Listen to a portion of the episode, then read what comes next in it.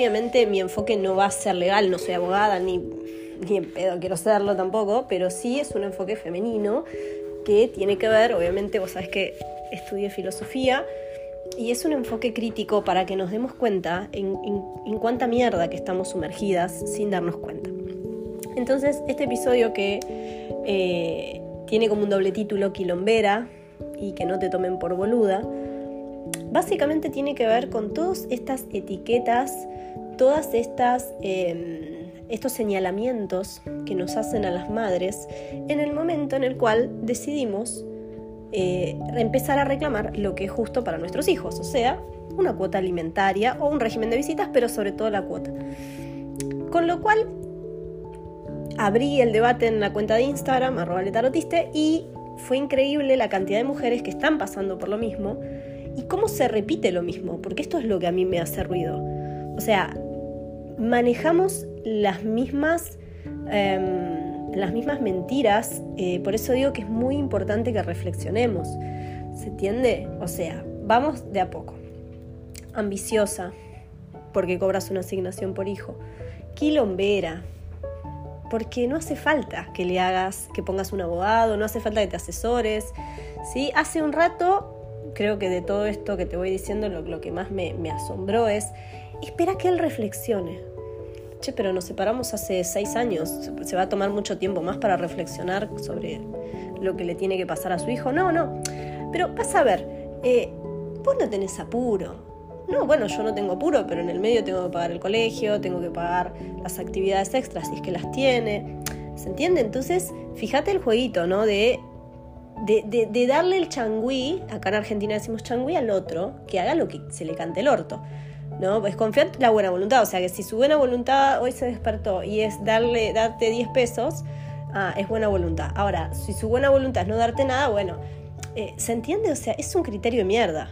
Claramente que no podemos confiar en la buena voluntad de nadie. Bien. Em, tampoco se trata de que este es un buen o un mal momento para hacer las cosas, porque vos cuando te, te encontrás en una situación así, de pronto empezás a pedir a tu círculo más cercano consejo, un apoyo, un che, eh, ¿por dónde voy? Voy por acá, voy por allá. Entonces escuchas cosas como, eh, no es un buen momento este. No, al nene le va a hacer mal verlos a ustedes peleando, pero claro, a ver, eh, no tiene por qué conllevar una pelea. Si acá de lo que se trata justamente es del nene, de que el nene reciba o la nena lo que le corresponde. ¿Se entiende? Entonces, em,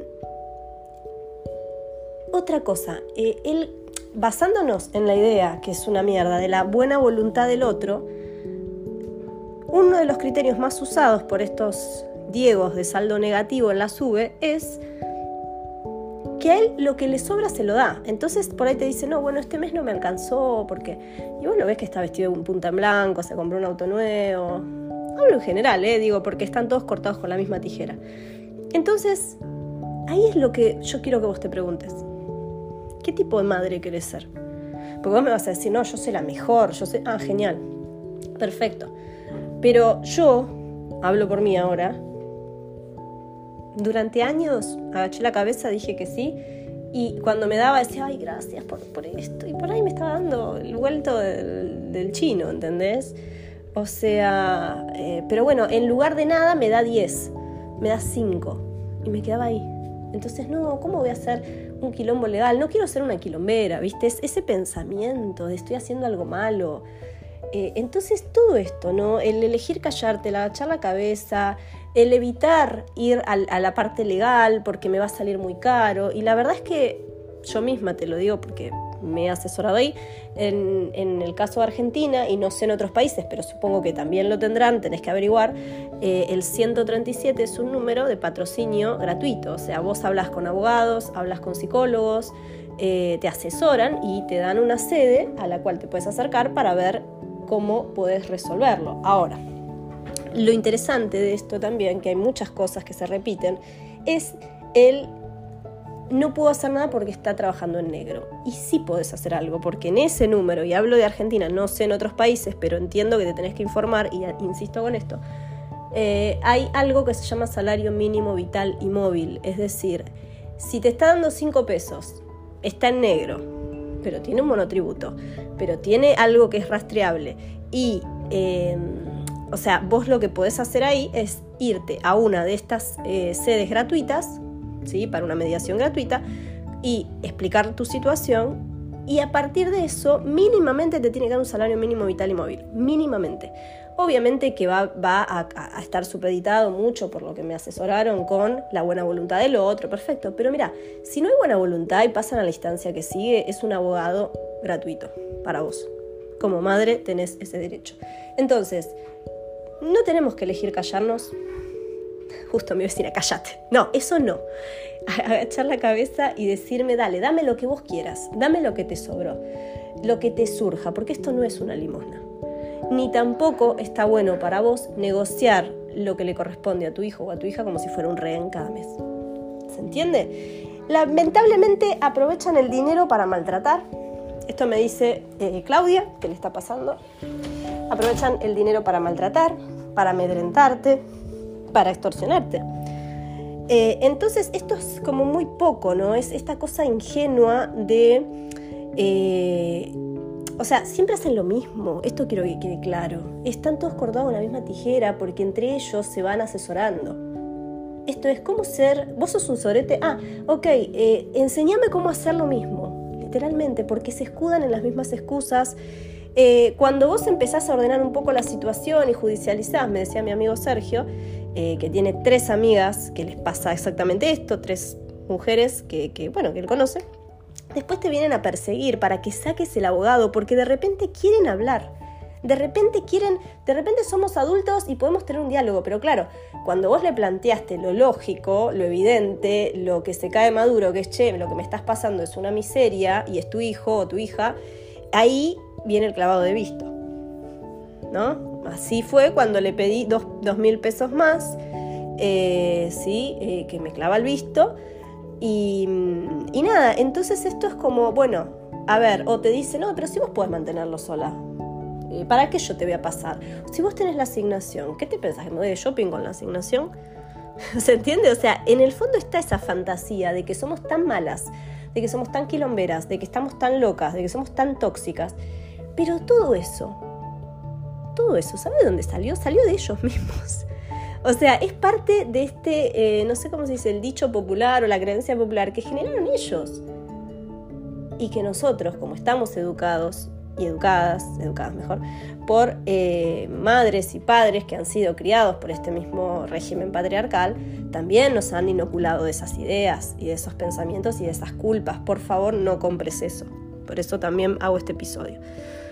Em, Gisela, prefiere resguardar su identidad, me escribe por Instagram, dice, es un horror lo que les pasa a las madres en Argentina porque este es un sistema machista patriarcal en el que vivimos y en otros países estas cosas no pasan. Y mira, ella es una persona que trabaja en, en la parte de justicia y me decía que en Costa Rica existe una ley de responsabilidad parental donde nace una criatura, la mujer dice, este es el padre, y se le invita al padre a reconocerlo. El padre no va y se le pide una prueba de ADN. Y si no va, igual se lo pone como hijo suyo. Y si se hace el ADN y es hijo suyo, queda anotado. ¿Se entiende? O sea, todos los caminos llevan al mismo lugar. Eh, en ese país, en Costa Rica, si no cumplís con la cuota alimentaria, vas preso. Y entonces lo que me dice Gisela es, cuando el sistema te ayuda es todo mucho más fácil, ¿no? Claro. Eh, acá básicamente no, no, es tan, no, es, tan fácil, ¿sí? Y tengo otro caso donde el, el chabón tenía una perimetral eh, y aún así se metía de prepo en la casa a cuidar a la hija y, y ella lo permitía porque todo lo que soportamos porque es el padre de nuestros hijos, ¿no? No. Ok, no. Eh, yo no sabía cómo ponerle un límite porque era el padre de mi hija. Y eso a mi inconsciente le bastaba para respetarlo. Bueno, pero ahí el problema es nuestro si permitimos cosas que no tienen que suceder. ¿Se entiende? Eh, el que estoy, o sea, nosotros vamos a recibir el... Eh, no tengo trabajo en blanco, no te puedo dar más que esto, tengo la soga al cuello, eh, un montón de llantos y de cosas, pero la que vive con el, chico, la chica o los, o los chiques, les chiques, 24/7 sos vos. Entonces, si vos, que no te tomen por boluda de, todo lo que él no puede o lo que sea, o sea, buscate otro trabajo, chabón. O sea, trabajo cuatro, tengo cuatro trabajos, no me alcanza. Bueno, buscate el quinto, porque tu hijo necesita mínimamente comer. Y ni que hablar los tickets que te piden los abogados, que yo entiendo, y ahí entramos en, otra, en otro nivel, que es una paja, pero bueno, donde vos tenés que probar que el chico come, que el chico casi que respira. ¿Se entiende? O sea, lamentablemente en nuestro país, en Argentina, no hay un castigo para el tipo que no reconoce o abandona a los pibes. No lo hay. No hay un convenio que diga, y esto me lo, este, me lo asesoró una, una Gisela, esta chica, no hay un convenio que diga que en el momento en que los padres deciden separarse está estipulado, por ejemplo, que el 30% del sueldo esclarecido em, para quien convive con el menor, pero no se especifica mucho más. Con lo cual, una pelea, otra pelea, peleamos, en una tierra de nadie, donde todo es confuso y difuso y lo único que debería servirnos de norte es no perder de vista que em, vos puedes tener, como dicen, la soga al cuello, estar en negro, pero mira, formas hay. Y lo peor que puedes hacer, desde mi entender, es tirar la toalla y decir puedo sola. No. O sea, necesitas informarte, necesitas asesorarte, necesitas Em, dejar de pensar así, porque yo mucho tiempo pensé puedo sola y sabes que es muy desgastante el puedo sola, salvo obviamente que no te quede otra opción, no te sabría decir porque cada caso es un mundo, pero trata de agotar los últimos recursos, las últimas acciones que puedas. Llama a este número si sos de Argentina, 137, sos de cualquier otro país del mundo, busca porque tiene que haber un lugar similar al que te estoy diciendo, porque es un, eh, es un lugar del Estado, ¿se entiende? Pero en todo caso el puedo sola está bueno, pero en este caso nos pasan por arriba muy fácil, porque somos muy sensibles, somos muy empáticas y lamentablemente eh, confiamos en que el otro va a cambiar o en que el otro va a reflexionar o que el otro es el padre de nuestra hija, entonces permitir cualquier cosa, no, porque tu hijo o tu hija no es un rehén. Tu hijo o tu hija se merece todo y tiene dos padres. ¿Ok?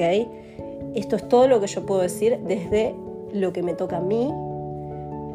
Entiendo que habrá muchísima info sobre el tema. Yo recién ingreso en este tema, me encuentro con un infierno de cosas, de casos, de, es, es muchísimo pero no quería dejar de hacer este episodio y de volver a repetirte, informate y no creas que podés sola. Y si el entorno tuyo no te ayuda, busca un entorno que te apoye y que te acompañe y no te quedes con no tengo plata para pagar un abogado porque hay abogados gratuitos también. ¿Se entiende? Entonces, eh, y si hasta ahora no se te había ocurrido esto, bueno, tal vez es hora de que lo recapacites o lo reconsideres. Espero que te haya gustado este episodio de podcast. La verdad estoy muy hecha pelota de, salud, pero no quería dejar de hacerlo porque tengo tanta info que me fue llegando que dije quiero dejarles esto eh, a esta comunidad para que básicamente eh, visibilicemos el problema. Gracias.